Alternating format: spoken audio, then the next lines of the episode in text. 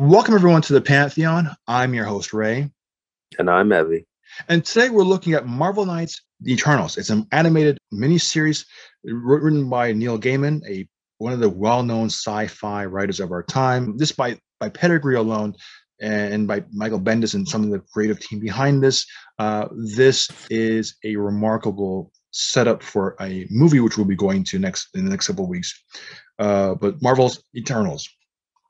Uh, do you want me to talk about the opening? Like, what's it about? And then sure, yeah, okay. Go ahead. So this is different from the uh, uh, Chloe Zhao movie, so, so we won't go into that yet. We have a medical student named Mark Curry. Uh, he he meets this guy named Ike Harris, and he t- Ike tells him that he and both Ike are immortals. They're they're an alien species that has come to Earth to save and preserve the planet.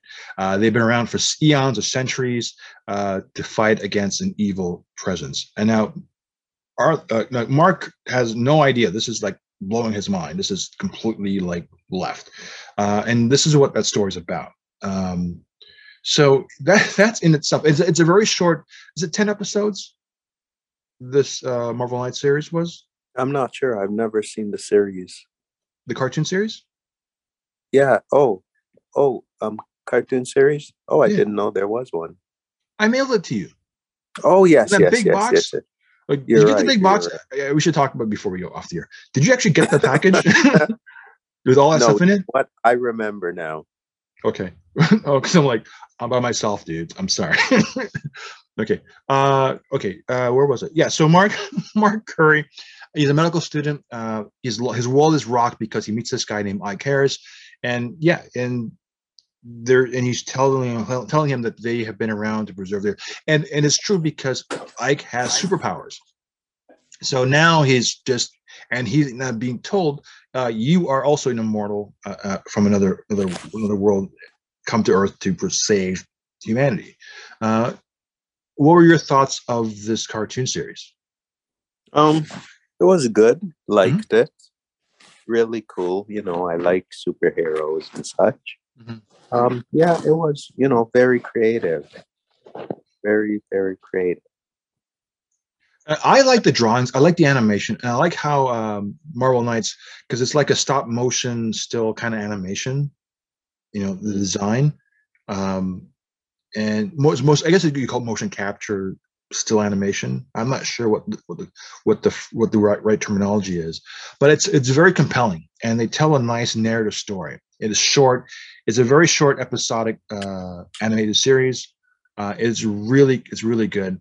Um, but overall, it, it's based on an actual like comic book strip series, which done really really well. It is um, critically acclaimed, and of course, we're going to be discussing the uh, Chloe Zhao film very soon. Um, comparison. Let's talk about comparisons uh, to the Zhao movie. What are your what are what are your thoughts with this? Comparing this to the uh, film. Um, it was. Um, well, I liked the series. It was mm-hmm. good. Mm-hmm. Um, and, but um, um, uh, comparing it to the movie, um, thought the movie was very, very good. Special effects were awesome. Mm-hmm. And yeah, I would definitely watch the movie um, today, to be honest with you. It was really, really good. Well, the reason why I, I mentioned this is because the reason why I decided to, well, we decided to review the animation uh, before the film is to see if there's any connected. What my sorry, I'll go back do you think by watching the animated series does that help you in any way to understand the movie better? Or or because they are separate like realistically the, when you actually after i watched the, the cartoon series it has very little to do with what you're seeing in the movie i mean in terms of the characters and, but i mean the, the, genesis of it it's the same. Uh, but does it help by watching by watching the cartoon will it help you understand the film better and um, if, if so, how? If you if you could explain that. Yeah. Um you're yeah, you are. It's like, you know, like you see uh superheroes fight, right? Mm-hmm. But I think that the movie put thoughts or what they had or what's going on. Um, like you kind of understand their relationships and their and um, what they think. You know, like you know that they're in a relationship now, right? You're talking about the movie, right? Yeah, Right. yeah, definitely, definitely talk about that for sure. Mhm. It was, yeah, it's really, really, yeah, it's interesting. I liked it. Um, I'd I'd watch it again and again and again because if I don't understand something, I'll just dismiss it. Mhm. You know, because I'll say like, "What's," you know, I don't, I don't like this stuff, but because I understand it, I'll watch it. Did, did you find the animated series understandable, or was it easy to follow through with that? Um, I kind of I didn't understand it that that much, Mhm. but the movie Mhm. um cleared it for me, like you know, helped Okay. me to understand. Okay, so the movie is, is a good on. companion piece uh, for the animation. Then you would say. Yes, def- yeah, definitely. So, so which one would you watch first? Would you watch the movie first and then the animation, or the animation then the movie? Because I'm actually don't not sure what you would where you would think what would work better. Um, I'd watch the animation 1st Mhm. then the so I'll understand it better, like I Okay. was saying. Right. Right. Yeah. Okay. But they're both really, good. Okay, which is what we're doing now. We're gonna we are reviewing the animated uh, uh, first. Uh, yeah, I thought it was really good uh, in terms of its ranking. I'd give this because of story and the way it's sort of like positioned. It's compelling and it's there's a, there's some dramatic beats to it. Yet it is in the world of hyper realistic make uh, like craziness. Like it's like someone someone someone tells you you're actual mortal who has superpowers.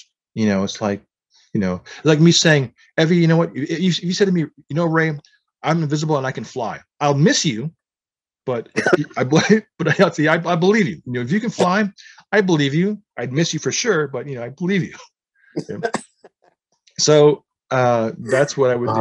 And, you- and you'd be naked. You'd be a naked man because you're invisible, and you'd be on the floor, right? so Naked man in a wheelchair. that's Oh yeah.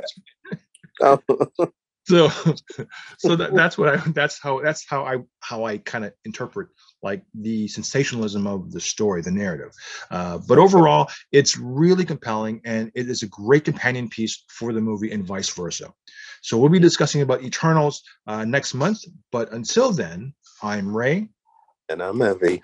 we'll talk to you next time take Thank care you. What would you say if I told you that you were put here by aliens to preserve and safeguard the Earth? You aren't human. You're an immortal, indestructible being over half a million years old. What's happening to me? You have powers you've never dreamed of. I really don't want to be a hero. You can't stay neutral forever. I'm not hallucinating. It's happening. We have to go now. We need to save the world. The Horde will cleanse this galaxy of the disease called life. No! We serve life. We guard the earth. We preserve and we maintain. Who are you? What are you? We are Eternals.